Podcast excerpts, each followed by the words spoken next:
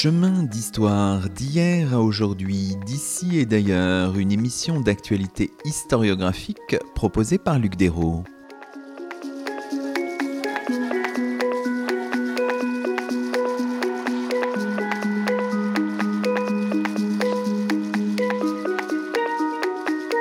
Bonjour à toutes et à tous, c'est le 58e numéro de nos chemins d'histoire, le 16e de la deuxième saison.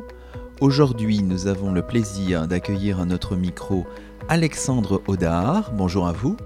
Bonjour à vous. Alexandre Audard, vous êtes doctorant en histoire de l'Afrique à l'Université de Paris et vous venez de faire paraître chez Maisonneuve et La Rose et chez Hémisphère un ouvrage intitulé Libertalia, une république des pirates à Madagascar, interprétation d'un mythe, 17e, 21e siècle. Un livre préfacé par Didier Nativelle et postfacé par Jean-Pierre Moreau. Aujourd'hui, dans nos chemins d'histoire, nous gagnons avec bonheur les terres de l'île Rouge et nous détricotons un mythe, celui de la République de Libertalia, une république abolitionniste, égalitaire et pacifique qui aurait été fondée au tournant des XVIIe et XVIIIe siècles, un mythe puissant qui fonctionne encore aujourd'hui. Alors, pour comprendre le mythe, Alexandre Audard, il faut peut-être partir du récit qu'il a fondé en quelque sorte et considérer l'histoire générale des pirates, un texte paru en anglais à Londres en 1724 puis en 1728 pour le second volume, celui qui nous intéresse, un texte signé d'un certain Captain Charles Johnson qui est un nom d'emprunt ou de plume et différentes hypothèses, on peut revenir d'abord sur cette question, existent au sujet du véritable auteur de ce texte. Certains, et semble-t-il, ils sont les plus nombreux, défendent, et vous en êtes, l'hypothèse Daniel Defoe, hein, le, le, célèbre écrivain, né en 1661, mort en 1731, et d'autres défendent l'hypothèse Nathaniel Mist, mort en 1737, un imprimeur, journaliste jacobite proche de Defoe. Donc vous, vous privilégiez euh, l'hypothèse Daniel Defoe. Quels sont, quels sont vos arguments, en quelque sorte, pour, euh, pour défendre cette hypothèse-là? Oui, alors euh, l'histoire générale des pillages et, crimes des plus fameux pirates, c'est certainement l'ouvrage le, plus important pour les historiens de la piraterie. Et donc cette histoire, elle paraît en deux volumes, et elle contient les biographies des pirates les, les, plus connus de son temps. C'est ceux de l'âge d'or de la piraterie. Hein. Euh, donc entre 1695 et 1725, Henri Évry, William Kidd, euh, Edward Teach, donc connu sous le nom de, Barbe Noire. Et donc, si, le premier volume se concentre vraiment sur les pirates euh, aux, Antilles, euh, les fameux pirates des Caraïbes, et un véritable succès euh, éditorial qui connaît euh, de nombreuses traductions, de nombreuses rééditions. Euh, ce n'est pas le cas du second, qui lui s'intéresse vraiment aux, pirates de, l'océan Indien, qui, comporte les deux chapitres qui narrent cette fameuse l'histoire de cette fameuse République de Libertalia. Et donc on sait assez peu de choses sur le, contexte d'écriture et de publication de, cet ouvrage, et puis surtout assez peu de choses sur son auteur. Donc euh, il existe un, Charles Johnson, un, écrivain et, dramaturge anglais, qui a mis en scène en 1712 une pièce de théâtre qui s'intitulait le, Pirate accompli, et qui mettait en scène l'histoire du pirate Henri Évry comme roi de Madagascar. Mais tout porte à croire que euh, ce serait un, nom d'emprunt. Et donc, plusieurs théories existent. Hein. Vous l'avez dit, la, première ferait de Daniel Defoe euh, l'auteur de cet ouvrage. Vraiment, cette hypothèse date des années 30, euh, même un peu avant, des années 20. Elle est principalement du fait d'un chercheur, John Robert Moore, qui publie en 1939 un livre justement sur, euh, sur un travail sur Defoe, et euh, lui attribue euh, énormément d'ouvrages, hein, des, dizaines et des dizaines, qui auraient été écrits sous pseudonyme. Il y a une très belle argumentation hein, qui pousserait à attribuer ce, cet ouvrage à, à, Defoe. Beaucoup de procédés littéraires et surtout des, des, intérêts qui sont propres à Defoe. Defoe était passionné par Madagascar. Il a écrit des ouvrages sur Henri Évry, de son nom, donc on, est certain qu'il qu en est l'auteur. Et il nourrit une véritable passion pour Madagascar. On le voit dans Robinson Crusoe, hein, dans le premier volume, les, les, pirates passent par Madagascar. Dans la vie du, du capitaine Singleton, où justement le, le, le, protagoniste se rend à Madagascar. Et euh, il a aussi aidé à la rédaction de, du journal de Robert Drury, qui narre les, aventures d'un marin, d'un jeune marin à, Madagascar. Et euh, donc, euh, tout porte à croire qu'il en est l'auteur depuis ces années-là. Cette question a été retravaillée par Manuel Schonhorn, qui a établi l'édition de référence de l'ouvrage en, 1972, donc en anglais et par énormément de spécialistes de Defoe et de, littérature anglaise. Mais depuis les, années 2000, un, nouveau travail euh, d'Arne Bialouchevski, qui est donc euh, spécialiste de, la piraterie, euh, ferait de Nathaniel Mist l'auteur de, cet ouvrage. Nathaniel Mist a un parcours assez singulier. Il est rédacteur d'un journal dans lequel travaille Defoe. Tous les deux, dans les années 1720, ont une appétence pour la piraterie, pour Madagascar, qui est véritablement un topos de l'ailleurs à cette période. Un, document indique que euh, le, premier volume aurait été euh, commandité par euh, Nathaniel Mist. Rien ne nous dit qu'il en est l'auteur. Daniel Defoe aurait très bien pu l'écrire. Les deux hommes étaient proches. Et surtout, rien ne nous dit qu'il a écrit le second volume, qui comprend les textes sur Libertalia, et qui vraiment porte sur Madagascar, qui est beaucoup plus littéraire que le premier volume. Le premier volume recoupe énormément d'informations. On voit qu'il est, fiable, il a été vérifié par, par les archives. Les historiens lui accordent beaucoup de crédit. Mais c'est pas du tout le cas pour le second volume, qui comprend Libertalia, beaucoup plus littéraire, qui a été beaucoup moins corroboré par les archives. Et donc, c'est une question qui est éminemment euh, complexe, euh, même si les arguments, quand même, sont en faveur euh, d'une attribution du texte à, Daniel Defoe, des arguments qui sont vraiment solides, qui sont difficiles à remettre en cause dans ce deuxième volume là dont on parlait, hein, celui qui est paru à Londres en 1728, il y a deux chapitres de l'ouvrage qui sont consacrés à la fondation d'une république démocratique pirate du nom de, Libertalia, Madagascar. Il n'y a pas de date précise de, de, de données. Alors ce qu'on peut faire peut-être, c'est résumer en quelques mots, hein, sans trop s'apesantir, parce qu'on reviendra ensuite sur, certaines formes de détails, mais disons qu'il faut nous présenter aussi les trois acteurs décisifs de, de, cette histoire. Hein. Misson, qui n'a pas de prénom hein, dans le texte, Caraccioli, euh, qui est sans prénom aussi. Euh, Misson serait né en Provence. Caraccioli apparaît comme un prêtre euh, italien défroqué. Et puis un certain Tew. C'est autour de ces trois acteurs que se construit un récit qui est riche en péripéties, Alexandre Audard. Oui, tout à fait. C'est un récit qui est vraiment étonnant et surtout qui s'éloigne des, autres biographies de pirates que contient cette fameuse histoire générale de la piraterie. assez étonnant, pourquoi? Puisque, comme vous l'avez dit, Misson, c'est un gentilhomme provençal qui s'engage comme corsaire sur un navire après avoir été envoyé par sa famille à Paris pour devenir mousquetaire. Pourquoi devenir euh, corsaire? Euh, Il aurait lu des récits de voyage qui l'auraient amené à, partir en mer, à voyager. Au cours d'une escale en Italie, plus particulièrement à Livourne, il, il part à Rome, et là il fait la rencontre de Caraccioli, sur lequel on a assez peu d'informations, qui est moine dans le texte, ils ont tout un tas de, conversations euh, sur, sur la religion, de, débats philosophiques. Caraccioli décide de partir avec euh, Misson, de s'engager comme corsaire à ses côtés, véritable moine défroqué, euh, libertin. Et tous deux ont tout un tas d'aventures en Méditerranée. C'est une suite de combats navals, puis dans la Manche. Et puis ils partent euh, vers les Amériques. Il y a un combat naval vraiment important contre un autre navire anglais. Euh, le capitaine du navire est tué. Misson, avec euh, Caraccioli, prend la tête du navire. Le texte est assez ambigu sur, sur cette mutinerie, en quelque sorte. Hein. Mais Misson et Caraccioli expliquent ne, pas devenir pirates. Ils, le disent, hein, ils sont vraiment formels là-dessus. Nous ne serons pas des pirates. nous voulons être des sortes de de, philosophes des mers, euh, partir, euh, défendre la liberté, défendre les valeurs, euh, abolir l'esclavage.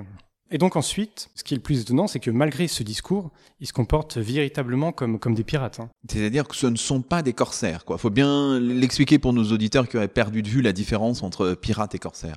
Ce ne sont pas des corsaires, c'est-à-dire que le corsaire dispose d'une lettre de marque qui est délivrée par un, un souverain en temps de guerre pour s'attaquer aux navires d'autres nations tandis que le pirate agit en dehors de tout cadre légal, pour son propre compte. Dans les faits, leurs actions se ressemblent. Hein. C'est difficile de distinguer un corsaire d'un pirate. Euh, voilà, ils attaquent d'autres navires, ils accumulent du butin. Mais euh, d'un point de vue juridique, cette différence, elle est vraiment fondamentale. Et donc, euh, ils agissent véritablement comme des pirates. Et un jour, il décide de partir vers les côtes occidentales de l'Afrique et pourquoi pas vers l'océan Indien. Donc encore une fois, toute une suite de, combats. Surtout, ils essayent d'attaquer les navires négriers pour en délivrer les, esclaves. Puis, ils doublent le cap Atienne les Comores. Vraiment, le, texte porte une grande attention à cet épisode comorien. Plus d'un tiers du texte euh, raconte euh, ces, aventures comoriennes. Donc, euh, que font-ils aux Comores? Ils, y rencontrent une reine, ils y deviennent des auxiliaires militaires, ils participent aux guerres locales, ils se marient avec des, femmes comoriennes. Et puis un jour, sans vraiment qu'il qui ait de raison, encore une fois, hein, Misson décide de partir vers Madagascar pour y fonder son havre. C'est comme ça que le, texte le dit. Et donc euh, Misson, Caraccioli partent pour Madagascar, s'installent dans une baie et fondent Libertalia. Et donc, euh, qu'est-ce que Libertalia? C'est euh, une république abolitionniste, égalitaire, dirigé par un, conseil qui est élu euh, démocratiquement par euh, tous ses habitants, les Libéris, qui sont euh, des pirates, des esclaves affranchis, quelques malgaches qui viennent les rejoindre, les femmes comoriennes, donc cette population un peu hétéroclite. Et donc s'ensuit une série, encore une fois, de, combats en mer Rouge, au sud de l'Arabie. Libertalia est même attaqué un jour par des Portugais qui découvrent son existence, mais ils repoussent l'attaque. Et la fin est du récit est vraiment étonnante, euh, J'oubliais, entre-temps, ils ont été rejoints par ce fameux euh, Tew, ce capitaine anglais, mais qui a une importance vraiment secondaire, dans, qui a un rôle vraiment secondaire dans le texte. Hein. Et donc, euh, l'aventure dure peut-être quelques années. On n'a vraiment aucune information sur, sur la chronologie de, des événements. Et un jour, Libertalia est attaquée par deux armées malgaches et détruite. Caraccioli est tué. Tew n'était pas là au moment des faits et retourne aux Amériques. Et Misson, arrive euh, à, survivre à, cette attaque euh, malgache, euh, fuit avec quelques hommes, quelques richesses à bord d'un navire et disparaît au large du Cap alors qu'il souhaitait retourner en France. Donc une fin vraiment étrange sur laquelle aucune explication n'est donnée. Ce qui est intéressant, c'est qu'évidemment on nous raconte que chance inouïe, nous disposons d'un manuscrit en français où Misson expose lui-même le détail de ses actions, nous dit-on, un manuscrit qui aurait été retrouvé dans les papiers de l'un des Français de Misson, donc qui accompagnait Misson, transmis à l'auteur par un correspondant et ami. Donc le manuscrit aurait été ramené à La Rochelle, hein, on a même cette précision-là, c'est typique un peu de ce genre de, de, de récit. Alors, on a présenté euh, le, le cadre, maintenant essayons de, voir comment vous avez choisi d'appréhender ce texte, un texte, on le voit, hein, extrêmement riche en couleurs, avec des personnages forts, un texte qui a été labouré, dites-vous, par les littéraires, les spécialistes des utopies, la littérature de, voyage, et un texte, dites-vous, peut-être trop euh, négligé par les historiens, qui se sont employés à insister sur la non-véracité du récit on comprend que, quoi qu'on en pense, en fait, de nombreuses, de multiples strates interprétatives se sont déposées sur ce texte, et encore récemment, hein, on peut penser aux, travaux de l'anthropologue, c'était au début de sa carrière, mais finalement il a mis au jour ce texte euh, assez tardivement, l'anthropologue tout récemment disparu David Graeber, on comprend que de nombreuses strates se sont déposées, constituent comme peut-être pour vous comme une forme d'écran en fait. Oui, vous avez raison.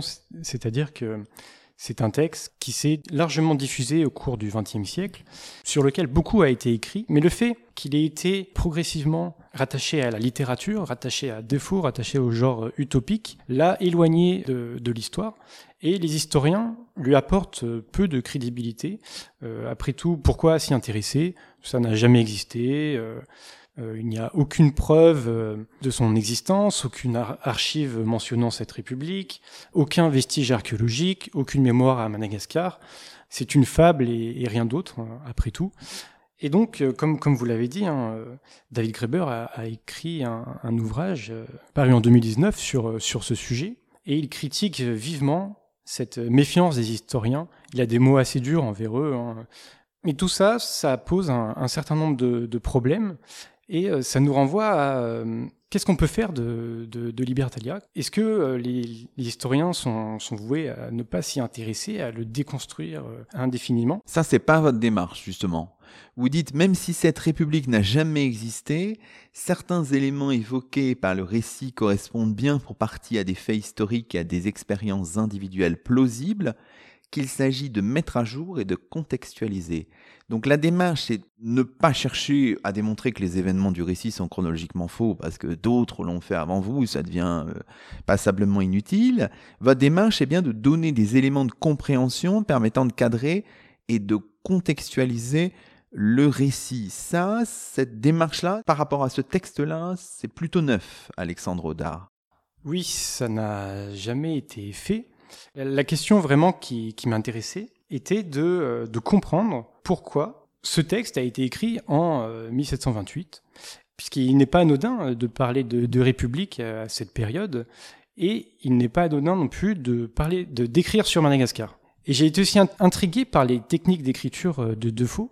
Il manie habilement des sources de première main, des articles de presse, des entretiens euh, oraux avec euh, des prisonniers, des marins, tout en euh, y ajoutant des fantaisies littéraires, des, choses qui ne s'appuient sur aucune archive, hein, enfin un travail de, romancier. Et il arrive à, manier les deux, à écrire. C'est, le cas pour, pour beaucoup de, de, ses romans. Robinson Crusoe, qui est inspiré de, de l'expérience réelle d'un marin, donc Alexander Selkirk. Finalement, je me suis demandé est-ce qu'il n'aurait pas fait pareil avec euh, Libertalia? J'ai vraiment, euh, plutôt que de déconstruire euh, de suite le, texte, expliquer que c'est faux, la chronologie est fausse, les, personnages n'ont aucune existence historique, il y a beaucoup d'erreurs hein, concernant Madagascar, concernant la géographie des lieux, les, toponymes, énormément d'erreurs. Mais est-ce qu'il y aurait un, un, fond de vérité? S'il y en a un, qu'est-ce que ça nous dirait justement sur sur cette période euh, des pirates à Madagascar, qui est une période historique qui finalement euh, assez peu travaillée, ou qui a été beaucoup travaillée, mais par une certaine historiographie, notamment coloniale, puis libertaire, et qui pose euh, tout un tas de, questions. On comprend la complexité du travail, hein, quand même, il faut le dire à nos auditeurs, vous êtes un peu sur, sur la corde raide. Et en fait, ce que vous démontrez, c'est finalement que le cadre général paraît réaliste. En revanche, quand on vraiment travaille ce, ce texte au corps, si j'ose dire, on voit que les réalités locales sont, sont méconnues. Alors, ce qu'on peut voir, ce qu'on peut faire peut-être pour introduire un peu cette séquence de, de l'émission, c'est de, de, faire une lecture. Hein. C'est un extrait du récit de, de Jacob de Bucois, un texte paru en 1744 en néerlandais, qui explique les usages qui régissent l'accueil d'un navire à Madagascar, et là on voit la population malgache alors que dans le texte attribué à Defoe, on ne les voit pas. Donc, c'est intéressant de, voir, de lire ce texte en quelque sorte, si je comprends bien, par, euh, par contraste. Alors, ce que je vous propose, c'est de faire la lecture de cet extrait que vous proposez à la page 46 et puis de le commenter juste après. Suivant l'usage des pirates, ils tirèrent un coup de canon et hissèrent le drapeau noir au haut du grand mât. C'est leur manière de se faire reconnaître par les indigènes. Immédiatement, la vigie du port alluma un feu signal qui fut de suite reproduit de proche en proche dans l'intérieur, de sorte que, en moins d'une heure, le roi sut qu'un navire était arrivé en rade. Tout autour de l'île, il y a de ces vigies qui se relaient. À peine un navire est-il mouillé, qu'un ou deux indigènes viennent à bord voir d'où il vient et à quelle nationalité il appartient. Trois ou quatre marins descendent ensuite à terre avec eux, portant les cadeaux destinés au roi, auprès duquel ils se rendent pour lui demander au nom de tout l'équipage la permission de débarquer et d'acheter des vivres dans son pays. Sans cette permission, nul ne peut mettre le pied même sur le rivage et aucun indigène n'a le droit de s'approcher des étrangers ni de rien leur vendre. Le roi, après avoir accordé la permission demandée, envoie son général en chef avec une troupe d'hommes porter un cadeau de vivres aux gens du navire qui descendent alors à terre par groupe, dressent des tentes et chacun prend femme. Le troisième jour, après notre arrivée, le roi vint à la côte avec 2000 hommes armés et fit comparaître devant lui le capitaine, ses gens et les prisonniers hollandais. Nous y allâmes tous, et chacun ayant mis un genou à terre, baisa le bout de ses premiers doigts noirs en disant Salutations, Père. Bon voilà un texte euh, intéressant qui contraste tout à fait, enfin, vous le, mettez en miroir en quelque sorte, Alexandre Audard, avec ce que dit le récit qui vous intéresse au premier chef, c'est-à-dire le, texte signé Charles Johnson, paru en 1728. Là, il y a, une forme de, contraste intéressant. Le récit du, capitaine Johnson exclut totalement les malgaches euh, de Libertalia. Lorsque Misson et ses acolytes touchent terre à Madagascar, ils n'établissent de lien avec aucun malgache, ils ne rencontrent aucun souverain malgache, et la seule évocation des malgaches et euh, celle des dernières pages, c'est-à-dire lorsque deux armées malgaches inconnues attaquent Libertalia et détruisent Libertalia. Ce, texte, cet extrait du, récit de voyage de, Jacob de, de, Bucois, qui a été fait prisonnier par, euh, euh, deux pirates très fameux, un Taylor et Labuse, en, 1722, montre bien que cette arrivée de, Misson à Madagascar est invraisemblable. depuis plusieurs décennies, les sociétés littorales malgaches sont habituées à commercer avec euh, des marins étrangers, européens notamment, et avec des pirates. Contrairement aux idées reçues, la venue et l'installation des pirates est toujours soumise à la volonté des souverains malgaches. Donc, comme pour tous les marins européens, ils doivent respecter une série de procédures. Là, on l'a vu, euh, tirer un coup de canon pour s'annoncer, rencontrer le roi, faire des cadeaux, et de tout un tas de règles une fois que le pirate euh, pose pied à terre. Et donc, les côtes malgaches ne sont pas des terres vierges, et les baies du nord-ouest de l'île là où, les pirates s'implantent le plus, avec toute la côte nord-est, euh, sont des centres économiques locaux qui sont dynamiques et qui sont intégrés dans des circuits commerciaux de longue distance. Depuis euh, plusieurs siècles, vous avez des, comités marchandes islamisés euh, en Talaouch, donc des gens de la mer, qui ont une pratique ancienne de la mer, et l'archéologie a révélé l'existence de nombreuses villes, comme Mailaka, qui a été fondée au IXe siècle dans la baie d'Ampasinta, à côté de cela, le, XVIIe et le XVIIIe siècle sont aussi des siècles de transformation politique à Madagascar, où de nouveaux royaumes émergent et où se constitue sur la côte ouest euh, le puissant empire Sakalav, dont la richesse provient notamment du contrôle de, de ces ports. Et les souverains tolèrent et favorisent euh, la présence de ces pirates et en tirent un appui militaire et technologique donc on est loin de l'image de Roitelet, ivrogne, construit par euh, l'historiographie coloniale. Le texte de Libertalia faisait bien état de, cette importance euh, des souverains euh, et, des règles qui régissaient les, contacts entre les pirates et les, populations locales. Donc le texte était vraiment juste de ce point de vue-là aux Comores.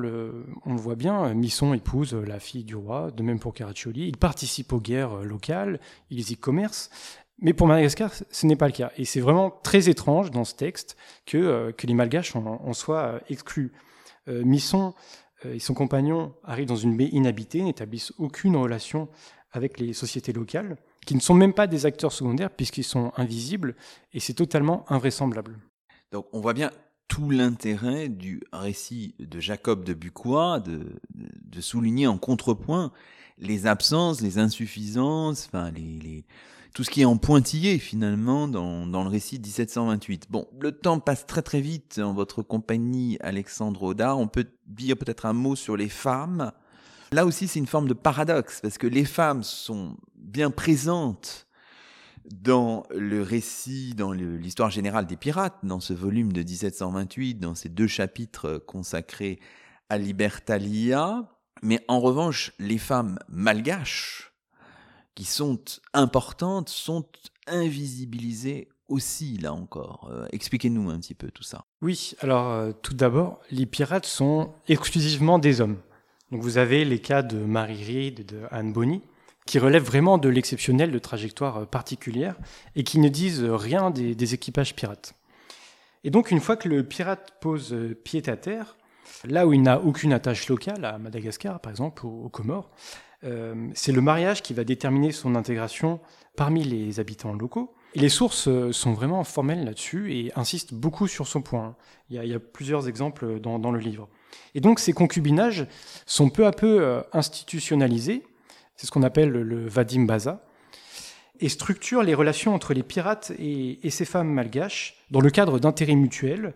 Et donc vous avez des, alliances qui permettaient aux pirates d'accéder à, la terre, au commerce, un réseau local d'échange, et euh, aux femmes, donc souvent d'un statut social assez important, euh, de devenir des, intermédiaires privilégiés, accumulant des compétences linguistiques et sociales, et de contrôler le commerce. Le, gouverneur de l'île Bourbon écrivait même ironiquement, il me semble que c'était en 1725, l'île Bourbon c'était la, Réunion, que euh, ces pirates sont, par nécessité et par crainte, les esclaves de ces femmes. Et euh, dans le récit, la, question de la place de ces femmes pose véritablement problème, puisque les pirates ne se marient à aucune femme malgache et ne s'insèrent dans aucune structure locale. En fait, leur histoire est comorienne et non pas malgache. Ils vont même jusqu'à légitimer l'enlèvement de, de 100 jeunes filles mortes qui était en pèlerinage vers la Mecque, hein, par le besoin de femmes, ce qui apparaît encore une fois invraisemblable. Cette méconnaissance des réalités locales nous pousse à croire que euh, l'auteur n'a aucune connaissance euh, véritable de Madagascar. Et vraiment, cette, cette invisibilisation des, des malgaches pose question et, euh, m'a interrogé par, dans, la suite de, l'ouvrage, justement. Il y a autre chose, un autre aspect qui est, qui est effacé aussi du texte, ou quasiment, c'est l'économie euh, de traite, alors que l'île est au cœur de cette économie. Ça, c'est intéressant. Alors, bien sûr, on sait que l'abolitionnisme, l'égalitarisme sont bien sûr fondamentaux euh, pour le mythe de Libertalia ce qui a pour effet peut-être d'une certaine manière de d'abolir, d'effacer euh, euh, la traite et l'économie de la traite alors qu'elle est euh, fondamentale dans, dans l'ADN de Madagascar à, ce moment-là. Exactement, c'est-à-dire que le récit de Libertalia va à contresens des enjeux politiques et économiques des côtes malgaches où l'économie de traite conditionne les relations entre les Européens et les sociétés malgaches et dont les pirates sont réellement les principaux intermédiaires. Donc on est très loin de l'abolitionnisme euh, promu par euh, Libertalia. Et donc à, Madagascar, les pirates se mettent au service des puissants, les Mpanzak, donc c'est un terme assez euh, polysémique qu'on va traduire par communauté par souverain, chef, et intègrent leur cours. Et donc le texte est réellement ambigu sur, sur cette question. Il efface totalement les enjeux liés à la traite, et il est si ambigu sur la place des esclaves à Libertalia elle-même, puisqu'ils sont considérés, ils sont affranchis, mais ils sont considérés comme ayant une obligation envers leur libérateur, ils travaillent sur leurs ordres et se marient uniquement à d'autres esclaves affranchis. Alors, on peut peut-être terminer cette partie par une question qui, paraît un peu technique, mais qui illustre finalement euh, la complexité du, du texte que vous avez à décrypter, c'est la question un peu des localisations. Parce que quand on cherche euh, à retrouver les lieux euh, de Libertalia, il ne faut pas d'un revers de la main euh, effacer les choses en disant bon bah voilà, de toute façon c'est une fiction, c'est pas la peine de chercher. Ça vaut le coup en quelque sorte de faire la recherche, de confronter le texte avec des cartes qu'on a pour le XVIIe siècle euh, dans différents ouvrages. Enfin, c'est intéressant de, faire cette euh, démarche. Exactement, ça vaut le coup puisque euh, c'est réellement ce qui est passionnant dans cette lecture de, Libertalia. Ce que rien n'est réellement faux et rien n'est réellement vrai. on le voit notamment avec la localisation présumée de, Libertalia. L'auteur la, situe dans une baie au nord de Diego Suarez. Or, euh, Diego Suarez est une baie euh, à l'extrême nord-est euh, de l'île et qui au nord de Diego Suarez, c'est l'océan. Donc, la, plupart des historiens ont expliqué que l'auteur s'était appuyé sur de fausses cartes et que cette baie n'existe pas. Or, la carte de Flacourt, qui date de 1656, situe Diego Suarez non pas à son emplacement actuel, mais sur la côte nord-ouest de l'île.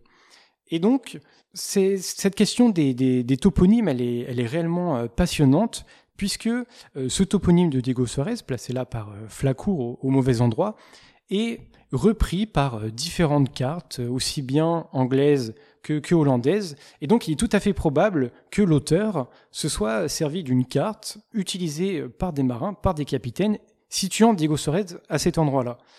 Et donc, partant de cette situation de Diego Suarez au début du XVIIIe siècle, de cette question du placement des, toponymes, il existe une baie euh, telle que décrite dans le livre de 10 lieues de, long, donc environ 50 km euh, de long, et on peut l'identifier à la baie d'Ampasindav, qui était en effet un, haut lieu du, du commerce local et régional, et où des archives attestent que des pirates étaient présents dans les années 1720.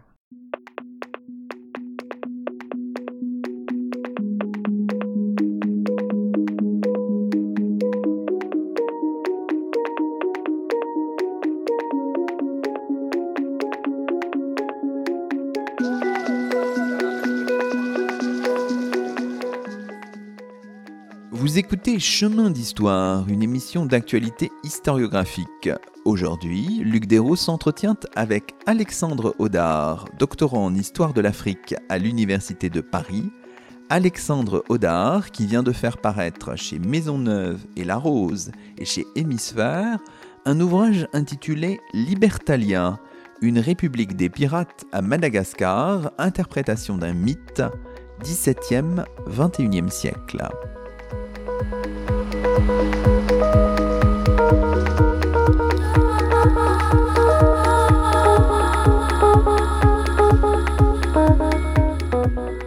Alors, dans le dernier temps de cette émission, on peut revenir précisément sur la fabrication du mythe, qui est passionnante, hein, évidemment, dans toutes ces strates, cette espèce de, géologie dont on parlait euh, tout à l'heure. Alors ça commence évidemment dès le XVIIIe siècle, bien sûr, et il faut revenir sur le texte lui-même et ce qu'il dit de Madagascar, qui représente en fait, vous le dites, comme un paradis perdu, inaccessible et dirigé par euh, des pirates. Donc il y a la vision, on voit bien quand on regarde ce texte, d'une nature idyllique et vierge aux richesses insoupçonnées, une vision qui s'exprime d'ailleurs, on, le rappelait tout à l'heure, dans des récits antérieurs, et on peut proposer une deuxième lecture.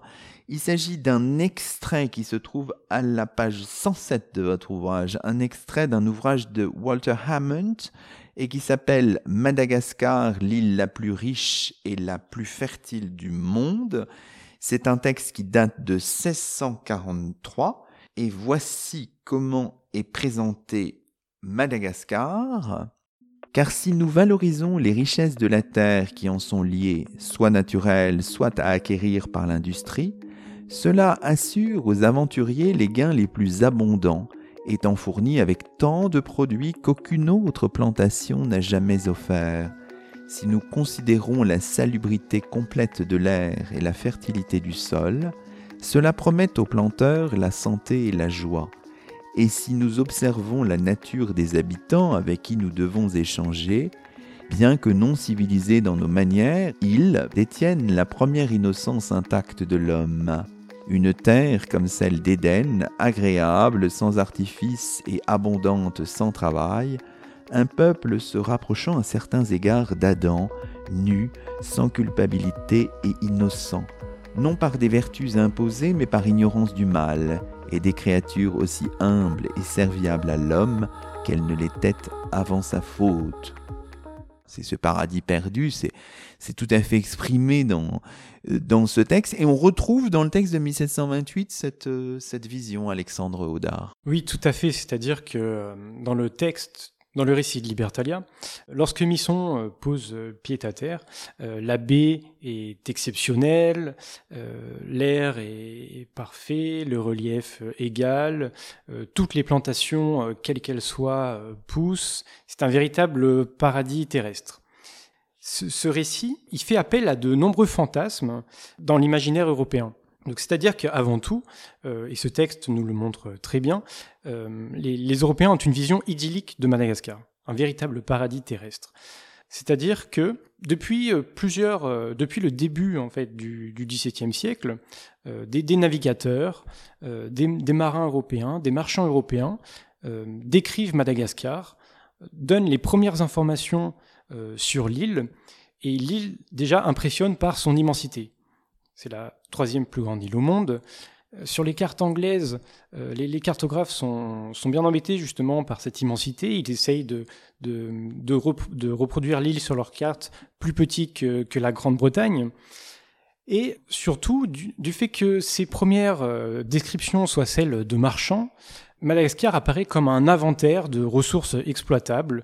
Toutes les cultures y poussent, on y trouve de tout, de l'or, euh, des diamants, comme un véritable Éden. Cette fascination, elle prend de l'ampleur au XVIIe siècle, puisque les Français et les Anglais progressivement convoitent euh, l'île et cherchent à la coloniser, notamment pour euh, contrebalancer d'autres colonies, notamment celle hollandaise de Batavia.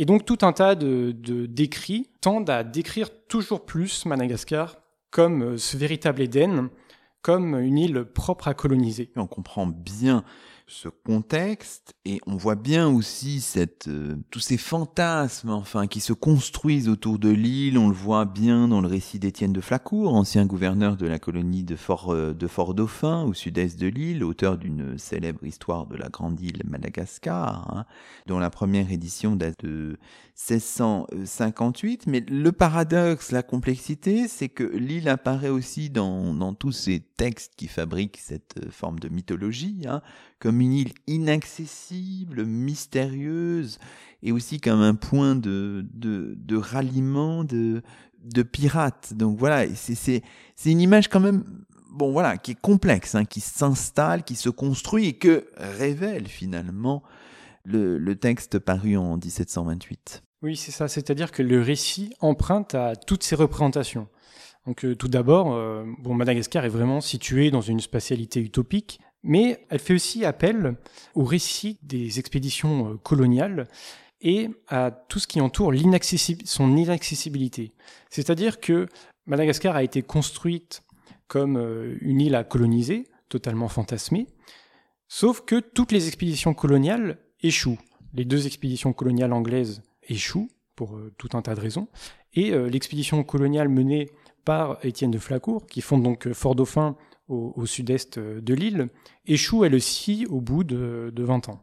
Et donc, euh, Flacourt, lorsqu'il va euh, rentrer en, France, va écrire cette fameuse histoire de, Madagascar, va continuer à discuter des nombreuses richesses de l'île, de ce véritable Éden, mais va aussi développer l'idée d'une double altérité des Malgaches, pour reprendre une, expression de, de Jean-Michel Racot, c'est-à-dire que les Malgaches sont de, bons sauvages, en quelque sorte, mais ils sont aussi perfides.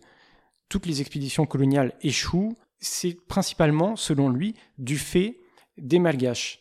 Et il va développer dans son texte vraiment euh, toute la partie sur les mœurs et les coutumes des habitants, cette idée de la perfidie euh, des Malgaches et de cette île qui est aussi riche qu'inaccessible. D'autant plus que dans les années 1680, 1700, 1730, des pirates accèdent à cette île qui était jusque-là inaccessible. Les archives sont vraiment étonnantes euh, sur ce point. Énormément de mémoires sont écrits pour euh, se servir de, ces pirates de, Madagascar pour coloniser l'île. Le, roi de Suède, le tsar de Russie émettent euh, des plans pour mobiliser cette, cette force de milliers de pirates qui existeraient à Madagascar pour euh, justement coloniser l'île qui était jusque-là euh, inaccessible. Et donc, cet Éden alimente encore plus le fantasme. Alors, évidemment, dans la fabrication du mythe, il y a la fabrique du récit lui-même hein, qui est intéressante.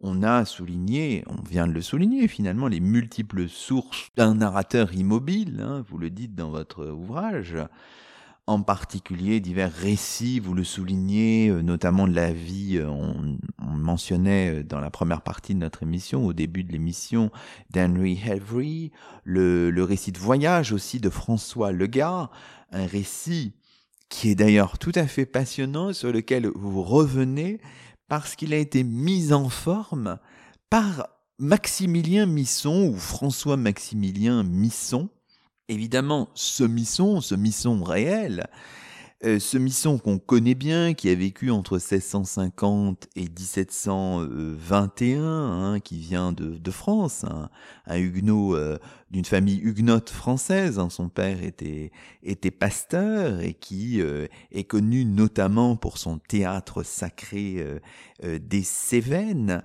Donc cette figure est intéressante et on peut penser que le Misson du texte, le Misson de la fiction, fait écho au misson, euh, au misson de la réalité, au misson euh, de l'histoire, euh, qui est lui-même un, un, auteur et qui a écrit un certain nombre de, de voyages, un certain nombre de récits de voyages, un certain nombre de textes tout à fait, tout à fait passionnants. On peut le penser.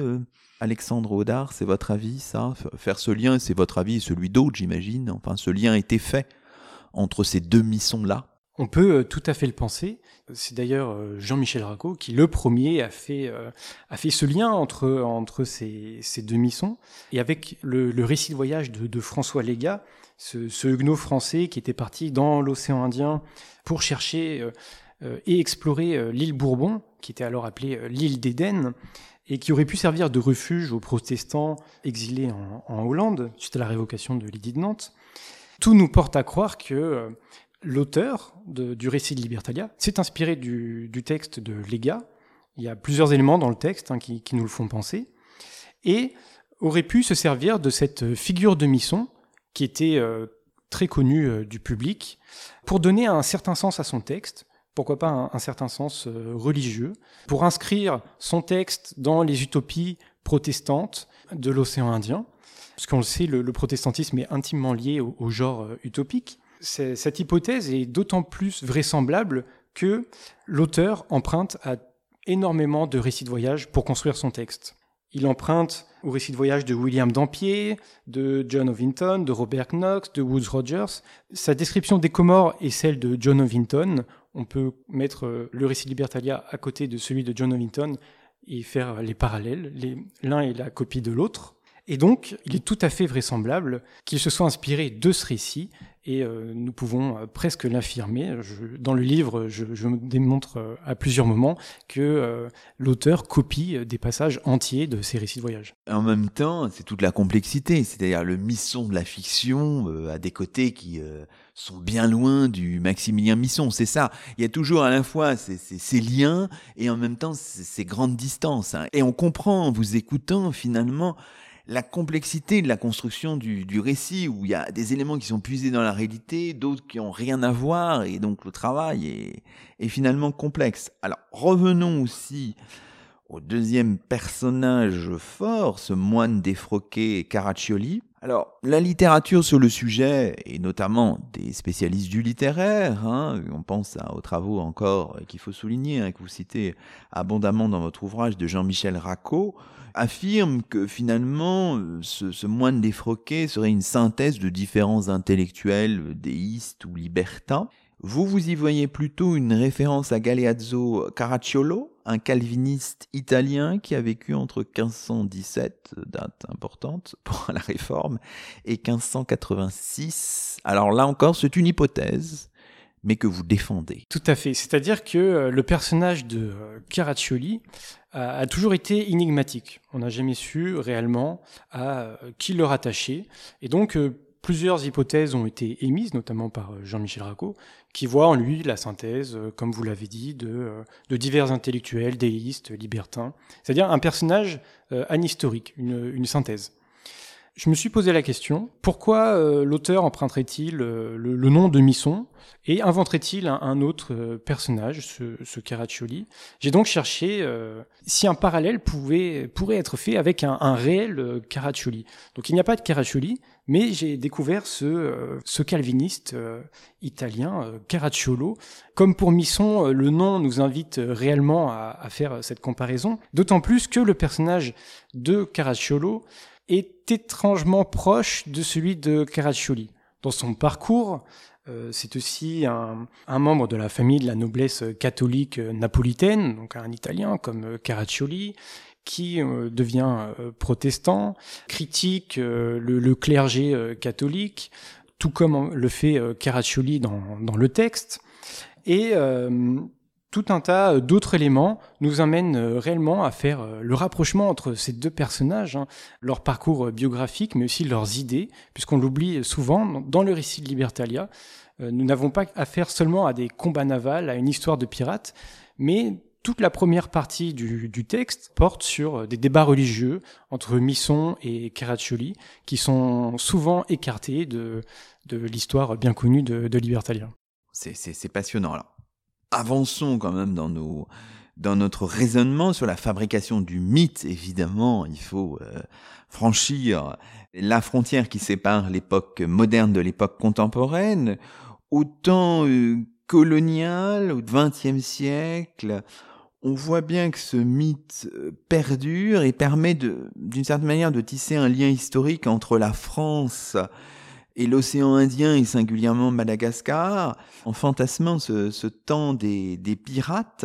Alors, vous appuyez sur différents euh, travaux de Charles de la Roncière, de Raymond de Carie, euh, ou plus récemment d'Hubert Deschamps, des noms qui sont peut-être inconnus pour nos auditeurs, mais si on s'intéresse peut-être singulièrement à Hubert Deschamps, c'est intéressant parce que c'est à la fois un administrateur colonial et un historien. Il a vécu entre 1900 et 1979. Et finalement, ses travaux sur Libertalia continuent sans doute d'irriguer un peu euh, l'époque actuels hein, finalement. Ils ont nourri beaucoup d'autres travaux qui, dans des contextes très différents, ont néanmoins repris ces recherches-là. Donc elles sont très importantes et en même temps c'est très important aussi de les contextualiser parce qu'elles portent un regard qui est un regard un peu colonialisant sur ce mythe-là, Alexandre Dard. Exactement, c'est-à-dire que euh, jusqu'à la fin du XIXe siècle, le texte de Libertalia n'a aucun écho. Il n'est pas republié, il n'y a pas de réédition. Mais à la fin du XIXe siècle, les, les Grandidier, Alfred Grandidier, puis son fils euh, Guillaume Grandidier, mettent à jour le texte et le publient dans leur collection des ouvrages anciens concernant Madagascar. Ils le publient de manière étonnante, puisque ce sont euh, deux savants qui, ont vraiment un regard critique euh, sur les archives historiques de Madagascar, il le publie dans leur intégralité, pour la première fois en français, et sans appareil critique. Alors que vraiment tout le, reste de la collection est l'objet de débats, de critiques, d'abondantes notes de bas de page. Et euh, cette insertion pose euh, réellement question. Pourquoi ces, deux savants, qui étaient euh, au service du, colonisateur français, décident-ils de, publier ce texte dont ils savent très certainement qu'il n'est pas vrai, qu'il n'a aucun fondement historique? Et à partir de là, j'ai cherché à reconstituer la, généalogie de, ce texte, c'est-à-dire que partant de l'idée que les Grandidiers ont publié le récit de Libertalia et en ont fait un récit utile pour la colonisation, c'est-à-dire comment ne pas s'intéresser à un texte qui expliquait que euh, plusieurs siècles avant la colonisation de Madagascar, des Français avaient instauré une république démocratique à Madagascar, tout comme les colonisateurs le font, et à leur suite, Charles de la Roncière, Raymond de Carie et surtout Hubert Deschamps, qui ont tous euh, un lien avec le projet colonial français, qui sont notamment, pour Raymond de Carie et Hubert Deschamps, des administrateurs coloniaux, publient ce texte et le commentent abondamment, et l'introduit vraiment dans les, cercles de scientifiques s'intéressant à, Madagascar. Donc c'est réellement les, les, Français et les colonisateurs français qui ont fait de ce texte un texte historique. Là où les Anglais, en même temps, et les auteurs anglo-saxons, américains notamment, y ont toujours vu une fiction totalement anhistorique. Et donc euh, Hubert Deschamps va avoir, étant donné qu'il a été euh, premier professeur euh, d'histoire de, l'Afrique à, la Sorbonne, et qu'il a eu des responsabilités très importantes hein, à l'Orstom, etc., va durablement installer le récit de Libertalia dans l'historiographie et la plupart des historiens euh, à sa suite, Auguste Toussaint, Pierre Vérin, qui ont fait de grands travaux sur, Madagascar, n'ont jamais osé euh, critiquer euh, Libertalia, alors qu'ils se doutaient certainement que la, République n'avait jamais existé, du fait de l'importance d'Hubert Deschamps dans le champ historiographique français, donc des historiens de l'Afrique, mais surtout dans le champ des, des malgachisants. Et cette fabrication d'un récit utile, mais dans le déni total, a pérennisé l'idée d'une historicité de la République de Libertalia dans l'historiographie française. Quand on se place cette fois dans la période euh, post-coloniale, alors là, il y a une multiplicité de regards finalement sur Libertalia, sur ce moment-là, sur ce mythe-là. Vous évoquez notamment, et ça c'est tout à fait passionnant, la vision libertaire et anarchiste de la piraterie. Euh, qu'on voit par exemple chez Gilles Lapouge. Hein, c'est intéressant parce qu'il dit euh, dans un ouvrage qui paraît en 1969, Les pirates vers la terre promise, il dit la victoire, hein, c'était le, navire euh, de Misson et ses compères, annonce la Sorbonne de mai 68. Ce bateau prend l'allure d'un meeting ininterrompu. Bon, c'est magnifique, c'est joli on voit aussi qu'il y a une réappropriation, mais idéologique, par l'historiographie aussi, hein, euh, de cette République des, pirates, par l'historiographie anglo-saxonne, dans une veine euh, libertaire ou parfois marxiste. Vous citez les travaux de Christopher Hill ou de Marcus Rediker. Hein. Terminons un peu cette, euh, cette émission parce parce qu'il faut bien terminer. Vous soulignez dans de très beaux passages l'inscription du mythe au niveau local comme quête des origines. Dans, dans les romans, par exemple, de Daniel Vaxeler, né en 1948, c'est un Français d'origine métropolitaine hein, qui habite euh, la Réunion depuis fort longtemps. Et alors, ce qu'on peut faire, c'est peut-être regarder le mythe à Madagascar, hein, parce que ça, c'est intéressant. Et vous dites qu'il y a une diffusion de plus en plus massive à Madagascar depuis les années 90. Une diffusion qui est liée tout de même au tourisme. On pourrait peut-être présenter, alors c'est assez euh, passionnant, cette peinture murale du capitaine Misson dans une rue d'Anciranana. Donc c'est le, le nom de Diego Suarez qui se trouve au nord de l'île. C'est une peinture murale qui date de 2013. Mais oui, tout à fait, cette fresque, elle est assez évocatrice du, renouveau du, mythe euh, sur l'île. On y voit euh, le capitaine Misson euh, avec son, son cache-œil, son, grand sabre, son, accoutrement de pirate tel qu'on imaginerait un pirate tiré d'un roman de Stevenson. Mais il nous renseigne surtout sur l'importance nouvelle du mythe à Madagascar. C'est-à-dire que depuis le développement euh, du tourisme et l'ouverture euh, de l'île à l'international, beaucoup d'opérateurs touristiques ont cherché à faire de Madagascar une terre d'aventure, une île vierge avec sa nature endémique, un peu comme euh, c'était le cas au XVIIe, XVIIIe siècle pour attirer non pas les touristes, mais des marins et des commerçants en tout genre.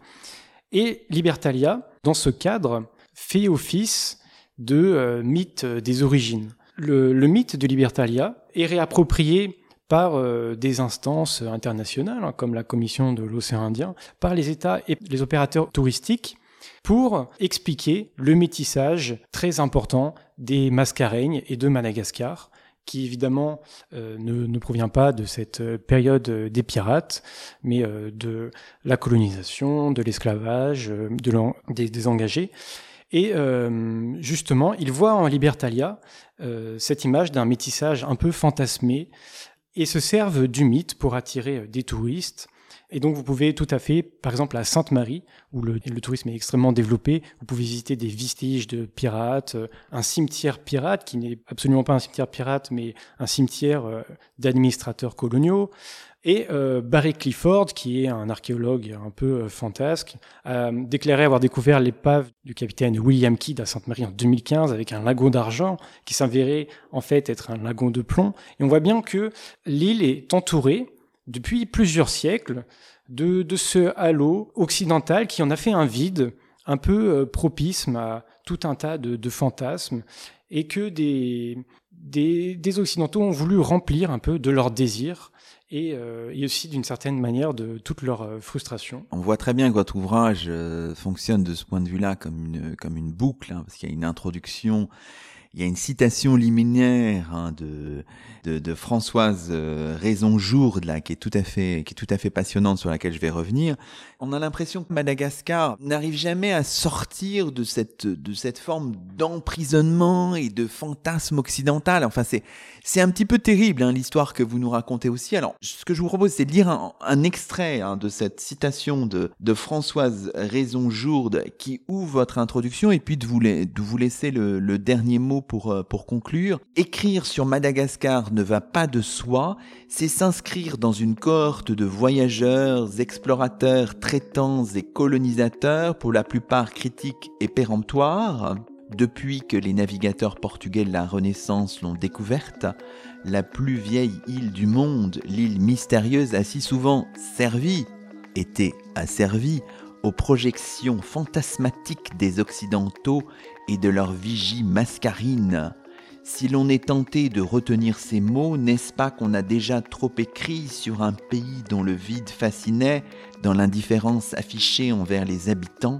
Quand les malgaches apparaissent, ils sont réduits à des stéréotypes d'acteurs de second plan, bons sauvages, perfides embusqués ou beauté voluptueuse et facile à l'abri d'une ombrelle. Donc avec Libertalia, on comprend qu'on n'en sort pas finalement. Et c'est ça qui est aussi symptomatique de la euh, tragédie malgache actuelle, d'une certaine manière. Alexandre Audard, est-ce qu'on peut dire les choses comme ça? En effet, c'est-à-dire que Libertalia efface toutes les dynamiques historiques de l'île, efface ses habitants. Mais le problème est que le mythe de Libertalia est purement occidental, purement fantasmé, et déploie tout un imaginaire de l'île qui est problématique. C'est un fantasme purement occidental que cette histoire de, de Libertalia. Nous l'auto-alimentons et elle nous interroge sur nous-mêmes, sur nos représentations de Madagascar, de même que euh, les, toutes les questions entourant la, la nature, la protection de l'environnement, interrogent l'Afrique hein, d'une manière euh, générale, et fait de ces espaces-là des vides que nous essayons de combler avec euh, des histoires de pirates, des histoires telles que celles de Libertalia totalement historique et qui efface vraiment l'histoire de Madagascar et plus largement de toute la région. Donc ça veut dire que votre livre, finalement, on doit le, le lire en ayant en tête aussi, euh, je ne sais pas, les travaux par exemple de Guillaume Blanc, l'invention du colonialisme vert pour en finir avec le mythe de l'Éden africain, qui vient de, de, de, paraître il y a quelques mois, quelques semaines avant le, avant le vôtre. Il faut lire ce livre avec en tête ça, hein, toutes ces constructions occidentales. Et c'est vrai qu'avec le cas de Madagascar, c'est encore plus spécifique parce que probablement aussi avec la dimension insulaire. Et donc voilà, on a, il faut avoir tout ça en tête pour euh, quand on analyse ce, mythe de Libertalia. Exactement. C'est-à-dire que euh, j'allais justement euh, évoquer cet ouvrage de Guillaume Blanc. Le récit de Libertalia, qu'est-ce que c'est? C'est l'histoire d'un vide, Madagascar, et sans cesse réactualisé. On le voit bien avec le dessin animé Madagascar. Qu'évoque-t-il? Il évoque une île où arrivent euh, quatre euh, animaux euh, de, New York qui n'ont rien à voir avec Madagascar. Et qu'est-ce que Madagascar dans ce dessin animé? Rien, c'est un espace dans lequel on incorpore tout ce qu'on a envie d'y incorporer. On y, met, on y place les animaux qu'on souhaite, les arbres qu'on souhaite. Et Madagascar est réellement un lieu, s'inscrit dans une spatialité utopique dans laquelle les malgaches sont toujours exclus. Déconstruire justement le récit et le mythe, c'est aussi retrouver l'histoire c'est aussi euh, redécouvrir ce qu'était euh, cette période euh, pirate de l'histoire de Madagascar. C'est aussi retrouver, on l'a vu avec Jacob Dubuquois, les acteurs malgaches de cette période. Et c'est comprendre de quelle manière a été construite l'île depuis le récit de Libertalia jusqu'au dessin animé Madagascar. Et en comprenant cette, construction hein, totalement fantasmée de l'île, en la déconstruisant, c'est aussi y réinsérer toutes les dynamiques historiques de Madagascar. Belle conclusion. Merci beaucoup, Alexandre Audard. Et c'est ainsi que se termine le 58e numéro de Chemin d'Histoire, d'hier à aujourd'hui, d'ici et d'ailleurs, le 16e de la saison. Nous étions en compagnie d'Alexandre Audard, doctorant en histoire de l'Afrique à l'Université de Paris, qui vient de faire paraître chez Maisonneuve et La Rose et chez Hémisphère un ouvrage intitulé Libertalia, une république des pirates à Madagascar, interprétation d'un mythe 17e, 21e siècle. Toutes nos émissions sont disponibles sur la plateforme SoundCloud. À très vite pour un nouveau rendez-vous radiophonique. Que la force historienne soit avec vous. Thank you.